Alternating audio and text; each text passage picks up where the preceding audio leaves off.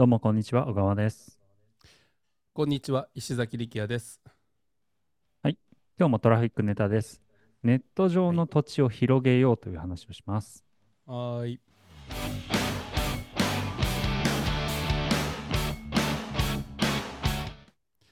はい、小川さん。はいネット上の土地を広げるとはどういうことでしょうか？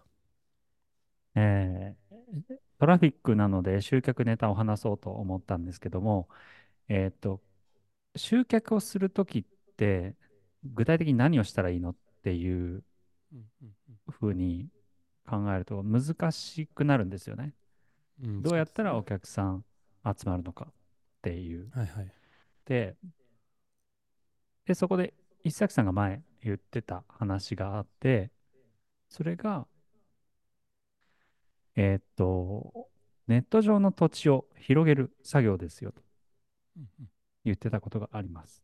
それすごいしっくりきて僕の中では。うーん。まあ、どういうことかというと、その、ネット上で自分たちのコンテンツがある場所って、例えばブログだけであれば、ブログを、なんていうんですかね。えーまあ、地図みたいなのを思い描いていただいて、はい。自分たちのブログがこう地図の一点にポツンとあるうん。で、他の、えーコンテンツ、他社のコンテンツがたくさんこうその周りにあるよとはいいうときに、その自分たちの持ってる土地、まあ、コンテンツの量とかはいをどんどんどんどんこう広げていって陣地を、えー増やすゲームというか、はい。そういうふうに考えるといいよっていう話をしてましたよね。してました。ということをやればいいんだなっていうのをを考えたときにすごいしっくりきたというか、そうですよね。どうですか？これについて、石崎さん。いや、意見は変わってないです。実際にあの、自分のサイトを作ろうとしたら、ドメイン取らなきゃダメですよね。ドメインがまさに。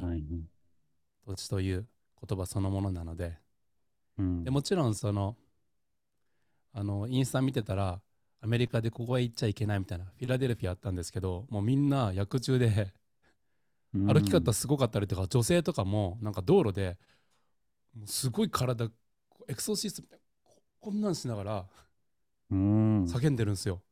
でそこを、あの日本人なりアメリカ人なりがタクシーとかで通ってこうやって撮影してるんですけどその距離が超長いんですよ。えー、10メーターとかじゃないんですよ。もう何百メーターもそういう人がたくさんいるんですよね。えだからそんな土地には住みたくないですよね。ー、うん。だからあのもちろんただ単にゴミコンテンツをあの、ねえーたくさん作ってゴミ山で広げても仕方なくてやっぱりこう、ん人をこう引きつけるような魅力的なこう土地にする必要があると思うんですよね。でそれはまあうんコンテンツのクオリティの話だと思うんですけどかといって年に1本しか記事出さないとかやったらさすがにその記事を見つけてもらうの難しいと思うんですよね。やっぱりインターネット上にはたくさんのトラフィックはあるといえどもやっぱり僕らがどれだけその、えー見込み客とこうさ、えー接することができるか接点の話なので単純に土地をこう広げていけばやっぱ接点ね増えてきますよね。うんうんうんうん僕ら土地広げるために小川さんな何してます？その量頑張ろうっていう話なのかリパーパス頑張ろうって話なのかどういう工夫してますかね僕ら土地広げるときうん二つありますよね。一つは、えーっと、なんていうんですかね。定期的にコンテンツに出す。そうですねうんもう一つは、うーん僕たちができる量、やっぱり限界があるので、はいはいまあ、どっかでまた話すと思うんですけど、リパーパス、一つのコンテンツを再利用して、別の形に加工して、うん。別のドメイン、うん。他人のそのプラットフォームとかで、こう、配布してもらう。っうん。ていうことをやってますよね。Amazon のうん。Kindle とか、Udemy のコースとか、Audible とか。うん。うん。うん。なるほどそうすると一つのコンテンツがたくさん3倍、4倍となって広がるという感じをやってると思いますね。あのまあ僕の行っているジムにはたまたまサウナがあってでう、ん。やっぱ皆さんこう低い姿勢で、まあ、サウナの中で iPhone やってるからどんな画面見てるか見えるんですよね。まず iPhone にサウナ持ち込んでいいのっていうところからスタートなんですけど、すごいっすね。うんだから iPhone も本当に熱々になるんですよね。うん。で熱すぎるともうあのあオーバーヒーティングのこう温度計のマーク出てちょっと冷やしてくださいって出るんですよね。で僕そういうのだったら1回か2回ぐらいしかなくて。えで他の人の iPhone のやつは見えるんですけどやっぱ人によっては、まあ、インスタグラムよく見てますね皆さんね。年え齢によらず、うん。えー国によらず。でもあのー中東系の人は Facebook とかもよく見てますね。Facebook 見る人なんておるんやと思って。ええ Facebook インスタグラムはねこう上にこうスクロールしていけば新しいコンテンツパッパッパーって出るじゃないですか。うん。Facebook はどうなんだろう？友達のやつを見てるとかそんな感じなんですかね。うん、多分もう忘れましたね。僕なんかはあのツイッターとか見るの好きで X か。うんうんうんうん。あの大喜利とか見るの好きで面白くて見てるんですよね暇な時は。うんあもちろんあのオランダ語のテスト対策が終わった後なんですけども、うん。そうするとまあその時に思うのはやっぱりあのみんなこう見てるあのプラットフォームちゃうなってやっぱ毎度思うんですよね。なるほど。うん。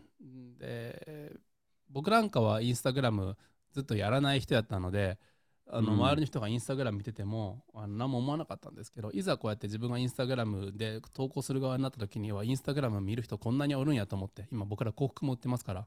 うんうんうんうん。だからあの、まあ、土地を広げるにしても自分のお客さんがいる場所で広げる必要がありますよねうん。なるほど、なるほど。まずはそこを特定するところからスタートじゃないですかね。あの、うん今は、まあ僕たちはやってないですけども、やっぱり日本人は、あの、X でもほら、最近インプレッションであの収入得られるようになってますよね。うんうん。でやっぱ外国人との比較。較があるんですけど、全然もう日本人の収益率すごい高いんですって。ってことは、そのくらい日本人はやっぱこういうテキストコンテンツ好きで、これ見に行ってるんですよね。うん、なるほど。ある人はやっぱ識識字率の問題やって言ってましたね。ええあ、なるほどね。うんうん。え、え、でインスタグラムって簡単じゃないですか。字読めんくても、うん女の人お尻出してたら見るじゃないですか。うん。ね、でも式やっぱ文字だと英語のやつも読めてもやっぱり例えば、えーイラン人がアメリカのコンテンツ読むのとアメリカ人が英語のコンテンツ読むのとやっぱ違うと思うんですよね深度が。うんうん。そしたら日本人であればやっぱり日本語はもうしっかり読めるんで面白くて読めると思ったんですね。うん、なるほど。だからなるほどツイッターをビジネスに活用していくのもありなんやなってあのちょっと思った。うん、なるほど。うん。だからネット上の土地でもやっぱりあのいろんなプラットフォームあるんですけどもお客さんおるとこ特定してうんやっていけばいいと。僕ら今どこであの活動してますか？うーん。広告は Facebook、Instagram ですね。そうですね。あとは、お客さんがいるところ、Kindle、Amazon、Kindle もいましたよね。Kindle、YouTube あたりじゃないですかね。うんうんうんう。うんん。あとはブログもしっかり更新してますしね。うんうんうんうんまうん。うん。いずれまあツイッターに移ることはあるのかどうかわかんないけど、ちょっとね、まあ、匿名性がありすぎるので、僕らに合うかどうかわかんないですけど、そうですね。うんまあ、自分たちのあった、えープラットフォームで土地を広げていってくださいという感じですかね。はいはい。何か最後、サジェスションあります？えー、うん。いや、今言った通りだと思います。カバーしてると思います。はい、わかりました。